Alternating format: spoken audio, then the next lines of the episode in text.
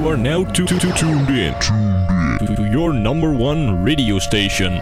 Willkommen zu dieser Episode des Radio.exe Podcasts. Radio.exe Bonusfolge zum Thema Cybermobbing. Für die Radio.exe Sendung zum Thema Cybermobbing habe ich sowohl mit Ayla Askin, sie ist Uport Scout, und dem ersten Vorsitzenden des Cybermobbing Hilfe e.V.s, Lukas Poland, gesprochen. Aufgrund der Beschränkung auf eine Stunde Sendezeit im UKW-Programm enthielt die Radiosendung nur Ausschnitte beider Interviews. Dennoch möchte ich euch die Vollversion der Gespräche nicht vorenthalten. Hier hört ihr nun das Interview mit Ayla Askin.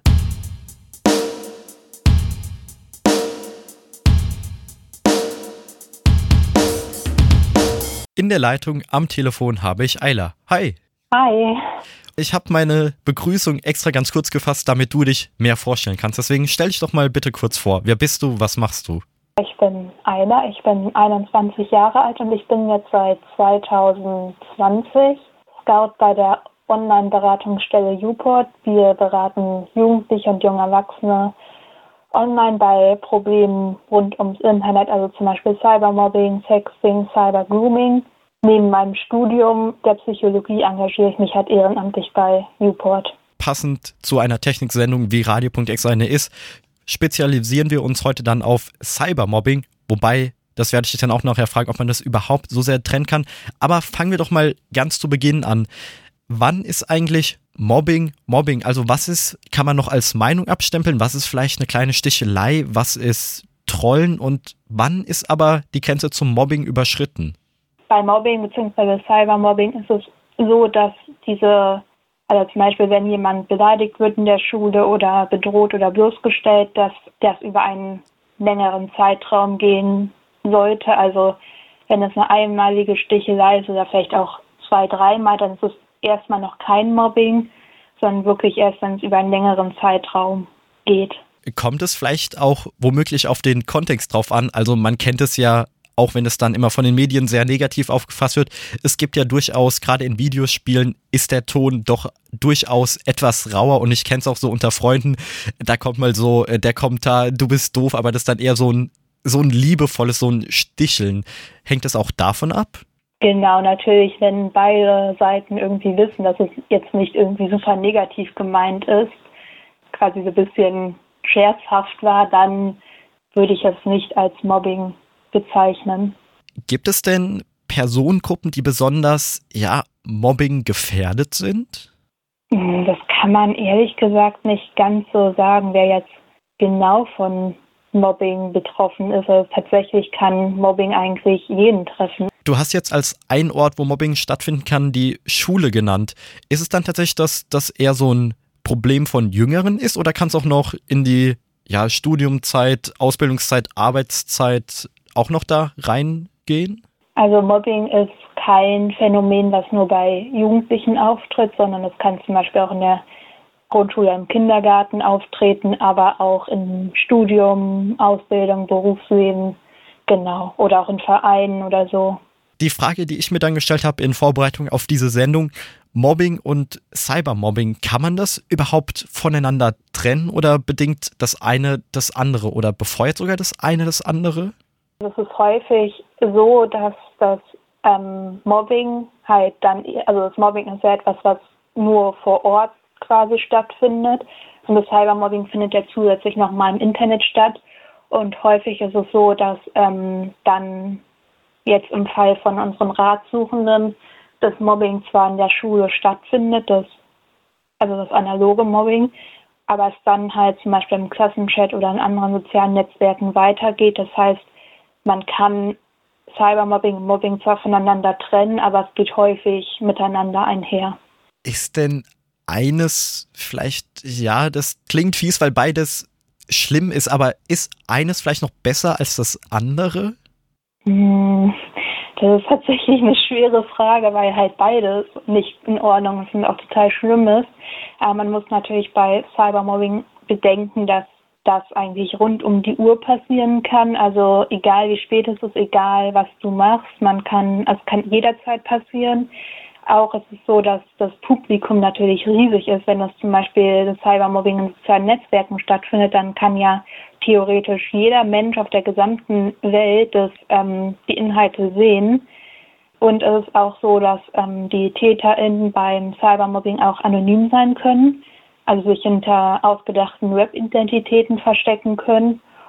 Was halt auch ein großer Punkt ist bei Cybermobbing, dass ähm, die TäterInnen nicht ganz sehen, wie, was sie eigentlich bei den Betroffenen ähm, anstellen, weil sie natürlich nicht direkt face-to-face -face mit der betroffenen Person sind, sondern möglicherweise eine Distanz haben über das Internet, was natürlich auch nochmal die Hemmschwelle extrem sinken lässt, also dass teilweise Dinge vielleicht eher möglich sind bei Cybermobbing als beim Mobbing in der Schule, weil halt einfach diese Hemmschwelle nicht da ist.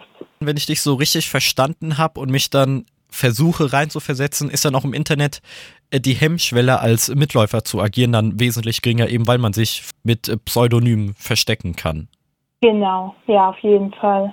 In der Offline-Welt funktioniert ja dann Mobbing über Beleidigung, über, sei es dann sogar, wenn es etwas mehr ausartet, dann über tatsächlich körperliche Attacken.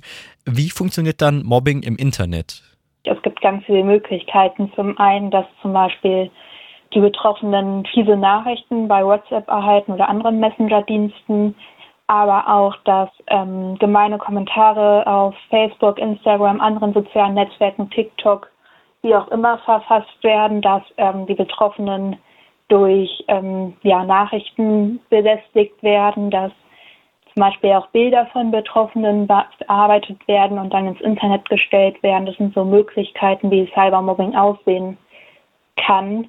Was tatsächlich auch eigentlich zum Bereich des Cybermobbings gehören könnte, ist zum Beispiel, dass Betroffene bewusst aus zum Beispiel dem Klassenchat ausgeschlossen werden oder dass zum Beispiel andere Leute sich in WhatsApp-Gruppen oder anderen Chatgruppen über die betroffene Person austauschen.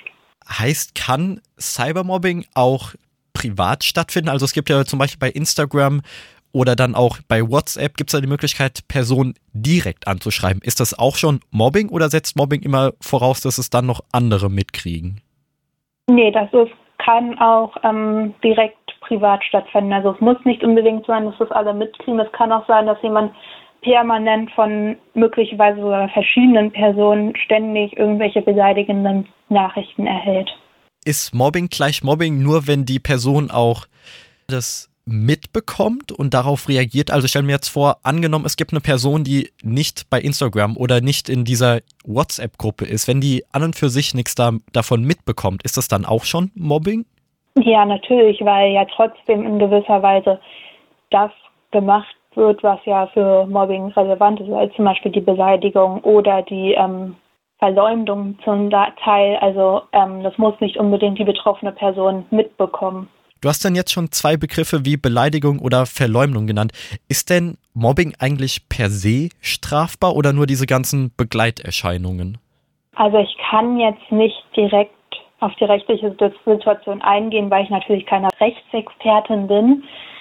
Ähm, aber es ist so, dass Cybermobbing an sich kein Straftatbestand ist, sondern ähm, verschiedene Dinge, die mit Cybermobbing oder Mobbing verbunden sind, wie zum Beispiel die Beleidigung oder Verleumdung oder auch zum Beispiel, wenn Bilder veröffentlicht werden, die Verletzung des Rechts am eigenen Bildes, werden da verschieden, zum Teil verschiedene Straftatbestände erfüllt.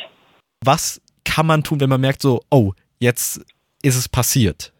Ähm, also es gibt verschiedene Dinge, die man tun kann. Also zum einen natürlich, dass man sich klar machen sollte, dass das, was einem geschrieben wird, nicht stimmt, ähm, dass an ein, einem selbst nichts falsch ist, sondern dass es okay ist, dass man so ist, wie man ist.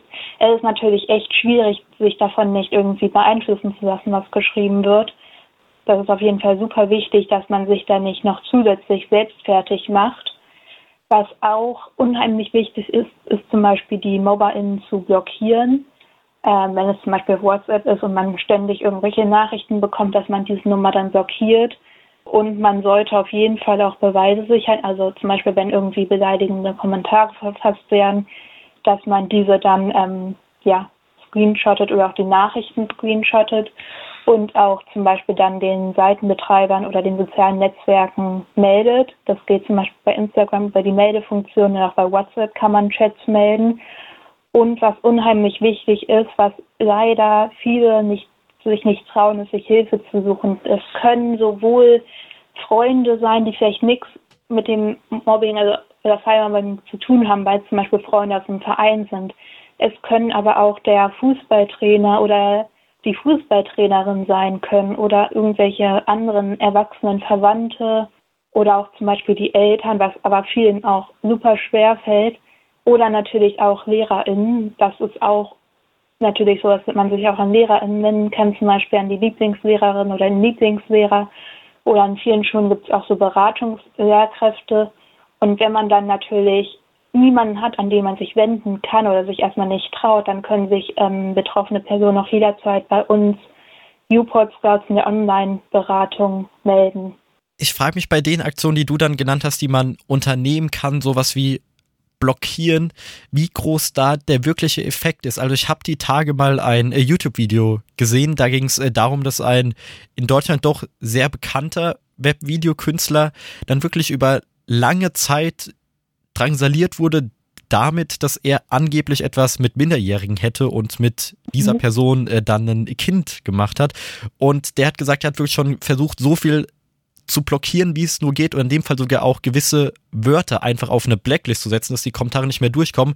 Aber er ist einfach die, gegen diese Welle an Accounts und Kommentaren einfach nicht angekommen. Und deswegen, das stelle ich mir schwierig vor, oder auch so Sachen äh, wie das an die Plattform zu melden bringt es wirklich was? Also was sind so da die Erfahrungen, die du und ihr sammeln konntet? Ähm, natürlich ist es so, dass ähm, wir, also dass es natürlich nichts bringt, vielleicht mit Mobberinnen zu blockieren, weil es durchaus möglich ist, dass wir dann trotzdem weitermachen. Das ist schon klar, aber es kann auf jeden Fall super hilfreich sein, wenn man erstmal die, ähm, wenn man erstmal Ruhe vor den Attacken haben möchte, indem die Nachrichten halt nicht durchdringen und in normalen oder was heißt normalen Fällen, aber in häufigen Fällen, die wir halt irgendwie haben, ist es halt eher so, dass es jetzt nicht so eine große Masse an Menschen ist, die ähm, das Cybermobbing ausführt, sondern eher nur ein etwas, also natürlich schon verhältnismäßig großer Kreis, aber jetzt nicht so, dass es irgendwie eine super undurchsichtige Menge an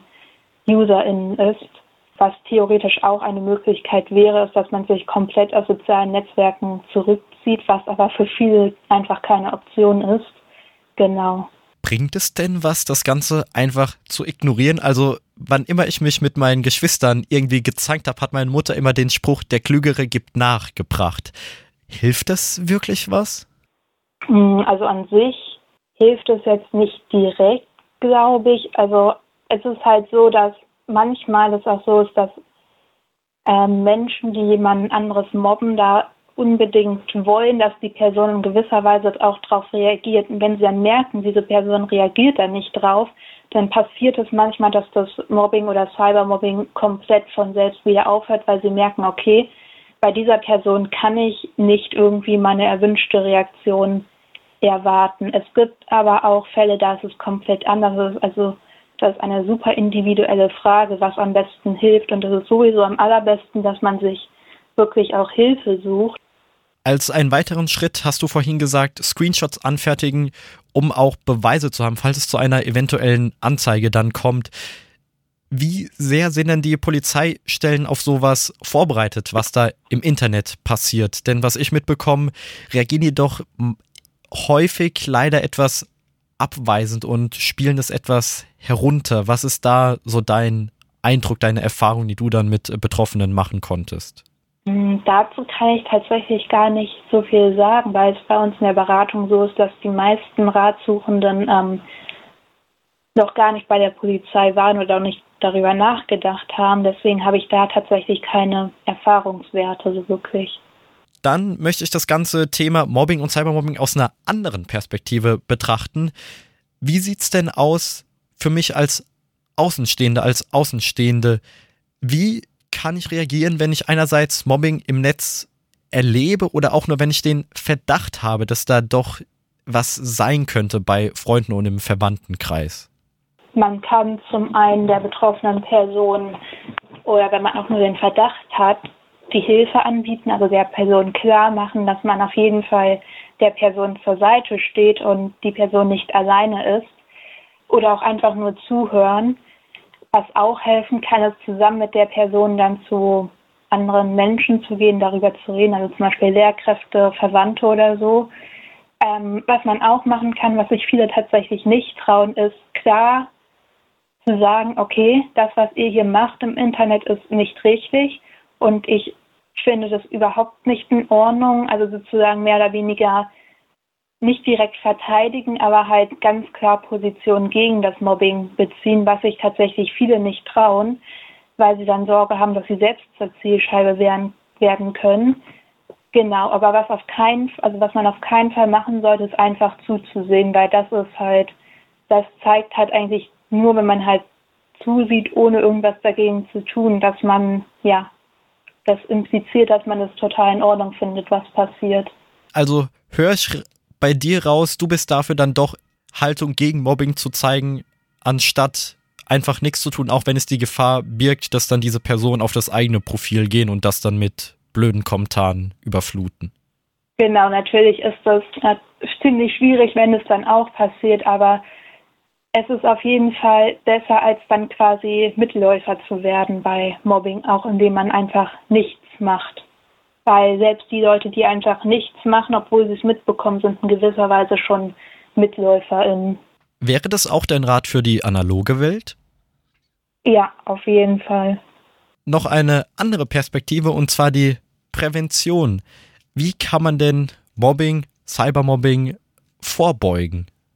Das ist tatsächlich schwierig, weil ähm, ja bei Cybermobbing oder Mobbing keine bestimmte Ursache hat, sondern ganz viele ähm, vielfältige Ursachen, weshalb man ähm, ja, Cybermobbing und Mobbing jetzt nicht so direkt verhindern kann. Man kann natürlich verschiedene Aufklärungsveranstaltungen oder Informationsveranstaltungen oder so organisieren, wo dann nochmal bewusst darüber gesprochen wird, was jetzt überhaupt Mobbing und Cybermobbing ist und was Folgen sein können und so weiter. Ähm, was man auch machen kann, ist natürlich erklären, wie man gut in sozialen Medien zum Beispiel auch mit den persönlichen Daten umgeht. Zum Beispiel? Was wäre da so ein Ratschlag, wie man mit den Daten im Netz von sich umgehen sollte? Ähm, zum Beispiel, dass man Profile wie zum Beispiel auf Instagram oder Facebook oder anderen sozialen Netzwerken ähm, auf privat stellt und nur Leute annimmt, die man auch wirklich kennt. Man zum Beispiel auch keine ja, Bilder an irgendwelche fremden Personen versendet oder so. Das sind so Sachen, die man da auf jeden Fall machen kann. Das ist dann, was man für sich selbst machen kann. Wie sieht's denn aus? Wie kann mir vielleicht das Elternhaus oder die Schule oder vielleicht auch Verein, sonst wo man aktiv ist, Jugendeinrichtungen, wie können die da helfen? Also es gibt natürlich die Möglichkeit, Präventionsveranstaltungen zu besuchen, zum Beispiel mit der Schulklasse oder dem Verein. Und ähm, genau, Eltern können natürlich ihre Kinder in die Richtung auch irgendwie erziehen, dass sie jetzt vielleicht nicht unbedingt jemanden mobben. Aber ich finde tatsächlich super schwierig, da ein allgemeingültiges Patentrezept zu finden, weil die Ursachen und Gründe von Mobbing so vielfältig sein können, dass es da sehr schwer ist, das alles damit zu berücksichtigen. Gibt es auch falsche Wege? Also ich habe mir auch so überlegt, wie man das vielleicht vorbeugen könnte, wie man da unterstützen könnte. Das Thema stellt mir auch gerade dadurch, dass ich jüngere Geschwister habe. Und da dachte ich mir sowas wie Kontrolle der Inhalte auf dem Handy fände ich dann schon zu weit, so dass der Schuss dann nach hinten losgeht, weil man dann auch irgendwann ja auch äh, dann eine gewisse Privatsphäre seinen Kindern geben muss. Wie kann man da als Elternteil vielleicht so die, die, die, die Balance halten? Also was man auf jeden Fall nicht machen sollte, ist den Kindern oder Jugendlichen komplett soziale Medien zu verbieten, allgemein das Internet zu verbieten, weil in der heutigen Zeit es einfach ja zum Leben irgendwie schon fast dazugehört. Genau, man kann zum Beispiel am Anfang die Mediennutzung natürlich begleiten, dass man vielleicht auch nicht schon dem Kind so direkt alleine Internetzugang mit 12, 13 gibt, sondern am Anfang wirklich begleitet. und auch gewisse Regeln aufstellt und auch festlegt, zum Beispiel auf welchen Seiten das Kind oder die Jugendliche sein darf. Und genau, man kann aber als Elternteil auch nie das komplett ausschließen, dass nicht doch irgendwas passiert, was man nicht möchte. Also das ist schon, es ist auf jeden Fall super schwierig, weil natürlich ähm, es auf keinen Fall eine gute Idee ist, irgendwie das Handy oder so zu kontrollieren oder die Internetaktivität, weil dann natürlich auch in gewisser Weise das Vertrauen der Jugendlichen ähm, zurückgeht. Und wenn dann wirklich ist, das ist sie vielleicht nicht direkt an die Eltern anvertrauen. Und was man auch auf keinen Fall machen sollte, ist die betroffene Person, also zum Beispiel, dass die Eltern ihre Kinder dafür verurteilen, dass sie gemobbt werden, in die Schuld zuschreiben oder so. Das ist auch etwas, was man auf keinen Fall machen sollte. Wenn ich dich dann richtig verstanden habe, geht es so in die Richtung, lieber eine offene Mediennutzung und offene Kommunikation unter Eltern und Kindern anstatt Verbote und dass die Kinder es dann heimlich machen und sich dafür schämen. Einerseits, dass es ihnen dann passiert ist und dass sie dann eigentlich auch ein Verbot der Eltern gebrochen haben und dann da irgendwie Angst vor ja, Bestrafen sowas wie Handy wegnehmen haben, richtig? Genau, weil wenn etwas in, wenn Jugendliche quasi das Verbot haben, ins Internet zu gehen, dann trotzdem in, ins Internet zu gehen, dann was passiert, dann trauen sie sich wahrscheinlich eher nicht, ähm, zu den Eltern zu gehen, als wenn die Eltern das wissen und dann halt trotzdem was passiert. Und wenn man, wenn es dann einem selbst passiert ist und man dann den Mut gefasst hat, sich Hilfe zu holen, wie dann zum Beispiel durch eine Online-Plattform hier, wie ihr seid, dann mit Uport. Ich habe auf eurer Webseite gelesen, dass da steht Online-Beratung von Jugendlichen für Jugendliche. Macht euch das nochmal besonderer oder greifbarer für die Betroffenen, dass ihr dann selbst noch relativ nah an deren Alter seid, als wenn da jetzt, als wenn ich denken müsste, dass ich dann mit Erwachsenen, schon lange im Leben stehenden Leuten kommunizieren würde, selbst wenn es anonym ist? Ja, auf jeden Fall. Also bei uns, die ähm, wir Scouts sind alle so zwischen 16 bis 24 beziehungsweise 25, also alle selbst so in dem Alter, in dem sich die meisten Ratsuchenden bei uns sind. Und selbst wenn jemand vielleicht erst 12 oder 13 ist und sich bei uns meldet, ist es trotzdem noch so, dass wir Scouts deutlich näher an den Ratsuchenden dran sind und einfach eine ganz andere Perspektive darauf haben. Und ich erlebe es häufig, dass dann Ratsuchende sagen so, ja, ich möchte eigentlich mit Eltern gar nicht darüber sprechen, weil sie es eh nicht verstehen oder mit Erwachsenen darüber sprechen, weil sie es eh nicht verstehen. Und genau, und wir als Gleichaltrige einfach auch eine ganz andere Sichtweise darauf haben und zum Beispiel auch die Jugendlichen für nichts verurteilen, was in dem Netz passiert, was halt bei Erwachsenen häufiger der Fall ist. Wenn sich dann die Leute an die Jugendlichen sich an euch wenden und dann von ihren Fällen berichten, wie sehr öffnen sich die Leute und wie sehr werdet ihr dann vielleicht selbst mit irgendwelchen Materialien konfrontiert? Ähm, das ist sehr verschieden. Also wir haben ja zum einen die Kontaktformularberatung. Da ist es wirklich so, dass es wie so, eine, so ein E-Mail-Verkehr ist, mehr oder weniger auf unserer Website. Ähm, und da ist es so, dass man zum Beispiel keine Materialien wie Bilder, Screenshots oder sowas kriegen kann. Das heißt, da ist es wirklich nur der geschriebene Text.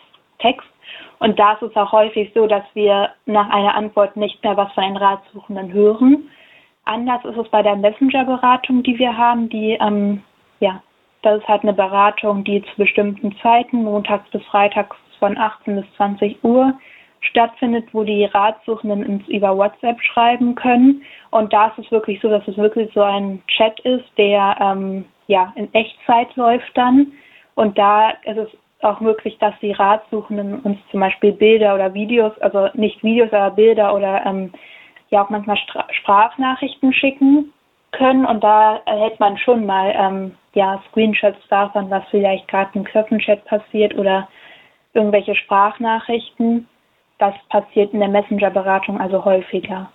Jetzt kenne ich euren Alltag nicht und weswegen ich dann nochmal genauer nachhaken möchte, jetzt gibt es ja auch so Fälle, wo ihr dann auch bereitsteht sowas wie Cyber-Grooming, bekommt ihr dann da auch Inhalt, was ich mir dann durchaus problematisch vorstelle, wie ihr dann damit umgeht? Ähm, also mir persönlich ist da noch nie irgendwas, ähm, also ich habe da in dem Bereich noch nie irgendwelche Inhalte geschickt bekommen, weshalb ich dazu nichts sagen kann. Und es ist auch immer so, dass ähm, zum Beispiel in der Messenger-Beratung, aber auch in der Kontaktformularberatung ist es so, dass wir auch Ansprechpartner haben, ähm, also Fachpersonal, zum Beispiel PsychologInnen oder ähm, MedienpädagogInnen. Und ähm, das ist so in der Kontaktformularberatung ist es so, dass sie zunächst erstmal die Anfragen lesen müssen, bevor sie für uns freigeschaltet werden.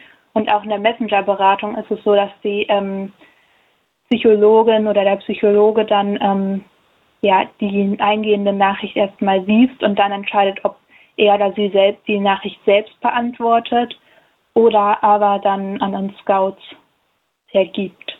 Also es wird da schon drauf geachtet und wenn wir dann zum Beispiel im Verlauf der Beratung merken, okay, das nimmt hier gerade eine ganz andere Richtung an, dann können wir den Fall auch jederzeit an die Erwachsenen abgeben. Und es ist so in der Messenger-Beratung ähm, ist es auch zum Beispiel so, dass wir Scouts alle 18 sein müssen und schon mindestens ein Jahr in der Kontaktformularberatung aktiv sein müssen. Ah, okay, verstehe. Was macht euch denn zu einem Scout? Was qualifiziert dich und euch?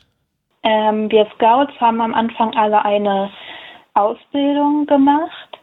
Es ist so, dass diese Ausbildung früher tatsächlich auch in Präsenz stattgefunden hat, also dass sich dann die ja, Scouts oder die angehenden Scouts damals ähm, ja, für ein Wochenende getroffen haben und das dann direkt in persönlicher Ausbildung stattfand. Seit Corona ist es jedoch so, dass die Ausbildung online stattfindet. Da hatten wir dann, ähm, ja, mittlerweile sind es, glaube ich, sechs Themenblöcke, die wir die gemacht werden müssen. Dazu gehört zum Beispiel eine allgemeine Einführung in die Beratung oder auch ähm, ja, eine fachliche Einführung in zum Beispiel Bereich Cybermobbing oder Sexting oder so oder auch ähm, Gesprächsführung.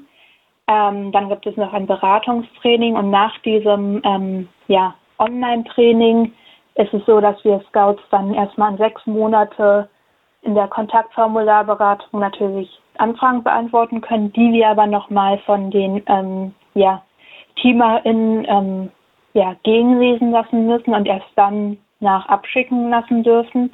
Genau, das ist so der Grundstein, wie die Ausbildung aussieht. Wer kann denn überhaupt mitmachen? Also ihr seid zwar ein Internetangebot, was dann deutschlandweit funktioniert, aber euer Sitz ist ja dann in Niedersachsen. Könnte ich genau. als Hesse auch mitmachen? Also der Sitz ist ja in Niedersachsen, aber da sitzt nur Uport als Verein. Wir Scouts sitzen tatsächlich in ganz Deutschland. Also es gibt Scouts, die in Österreich zum Beispiel auch in der Schweiz sind. Aber es gibt auch Scouts, die in, im südlichsten Bayern sitzen oder in Norddeutschland, im Nordosten zum Beispiel auch. Also wir haben wirklich Scouts über ganz Deutschland verteilt und ähm, genau, man kann sich ausbilden von wenn man 16 bis 21 Jahre alt ist. Aktuell sind wir circa 16 bis 24 Jahre alt, wir Scouts, ähm, was daran liegt, dass man natürlich, also also so, dass wir, wenn wir zum Beispiel 21 oder 22 werden, werden wir nicht, nicht direkt aus der Beratung quasi rausgeworfen, sondern können schon noch weitermachen. Wie kann man denn euer Anliegen denn sonst noch unterstützen, wenn man nicht gerade die Zeit hat, sich als Scout zu engagieren? Ähm, also es ist so, dass wir ähm, ja auch Social-Media-Kanäle haben, zum Beispiel auf Instagram und auf TikTok. Und da kann man zum Beispiel unsere Beiträge auch teilen. Also zum Beispiel uns auch verlinken unter Beiträgen oder auch unsere Posts dann in der eigenen Story zum Beispiel teilen und darauf aufmerksam machen, so ja, es gibt Viewport und was macht Viewport überhaupt und in gewisser Weise auch dadurch auch zeigen, okay, was ist zum Beispiel Cybermobbing, weil wir natürlich auch mehr oder weniger informieren in unseren Posts auf Instagram zum Beispiel. Genau, das ist so etwas, was man machen kann. Es gibt auch Scouts bei uns, die jetzt nicht unbedingt in der Beratung aktiv sind, sondern eher ähm, ja, zum Beispiel Veranstaltungen, Vorträge halten oder auch ähm, Infostände geben oder auch zum Beispiel sowas, was ich heute mache, Interviews für die Presse geben. Wir haben auch einen Online-Seminarbereich, in dem dann, in dem wir dann ähm, Online-Seminare für Schulklassen oder andere Jugendgruppen geben zu verschiedenen Themen aus der Beratung. Das sind so Möglichkeiten, was man noch außerhalb der Beratung machen kann. Dann habe ich noch eine abschließende Frage an dich. Hast du ein Wunsch, vielleicht an die Menschen, die diese Sendung hören, vielleicht an die Politik, vielleicht auch einen, an einen Akteur, den ich gerade gar nicht auf dem Schirm habe? Ja, also tatsächlich würde ich gerade eher keine Wünsche an die Politik äußern, weil ich ja natürlich ähm, hier Uport repräsentiere und mich deswegen politisch nicht äußern möchte und kann. Aber was ich auf jeden Fall an vielleicht die ZuhörerInnen mal richten möchte, ist, dass schaut hin, wenn was im Internet passiert und setzt euch dagegen ein, was da vielleicht im Internet passiert. Also lasst Betroffene von allen möglichen Problemen im Internet nicht allein. Und wenn euch sowas passiert, sucht euch Hilfe, denn ohne Hilfe wird es auswegsloser, als es vielleicht ist. Und schaut nicht zu. Schönes Schlusswort. Am Telefon hatte ich Ayla. Sie ist Scout bei Uport. Uport hilft Betroffenen von Cybermobbing. Vielen Dank für deine Zeit und für das Interview. Ja, sehr gerne.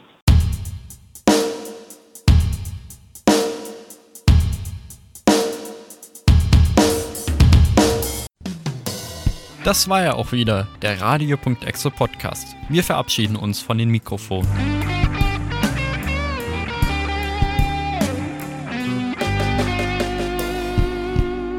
Das Technikmagazin Radio.exe hört ihr wie immer jeden vierten Sonntag im Monat ab 17 Uhr bei Radio Darmstadt via UKW 103,4 MHz, per DAB Plus von Juli bis Dezember oder im weltweiten Stream unter live.radiodarmstadt.de. Wenn ihr nicht genug von uns haben könnt, dann hört jederzeit und überall unseren Podcast. Auf Apple Podcast, Google Podcast, Spotify, Deezer, TuneIn und wo immer auch sonst. Alle relevanten Links findet ihr auf unserer Website radioexe.de. Überall dort, wo es geht, freuen wir uns über Lob, aber auch Tadel. Wenn ihr uns kontaktieren möchtet, geht das entweder per E-Mail radio.exe@radiodarmstadt.de oder klingelt euch zu unseren Sendezeiten durch. Die Telefonnummer lautet 06151 87000. Ich sag's nochmal 06151 87000. Bleibt Radio Darmstadt weiterhin treu und hört unsere wöchentliche Sendung Young Power. Diese Show produzieren wir samstags live on air ab 17 Uhr. Macht's gut, haut rein und ciao.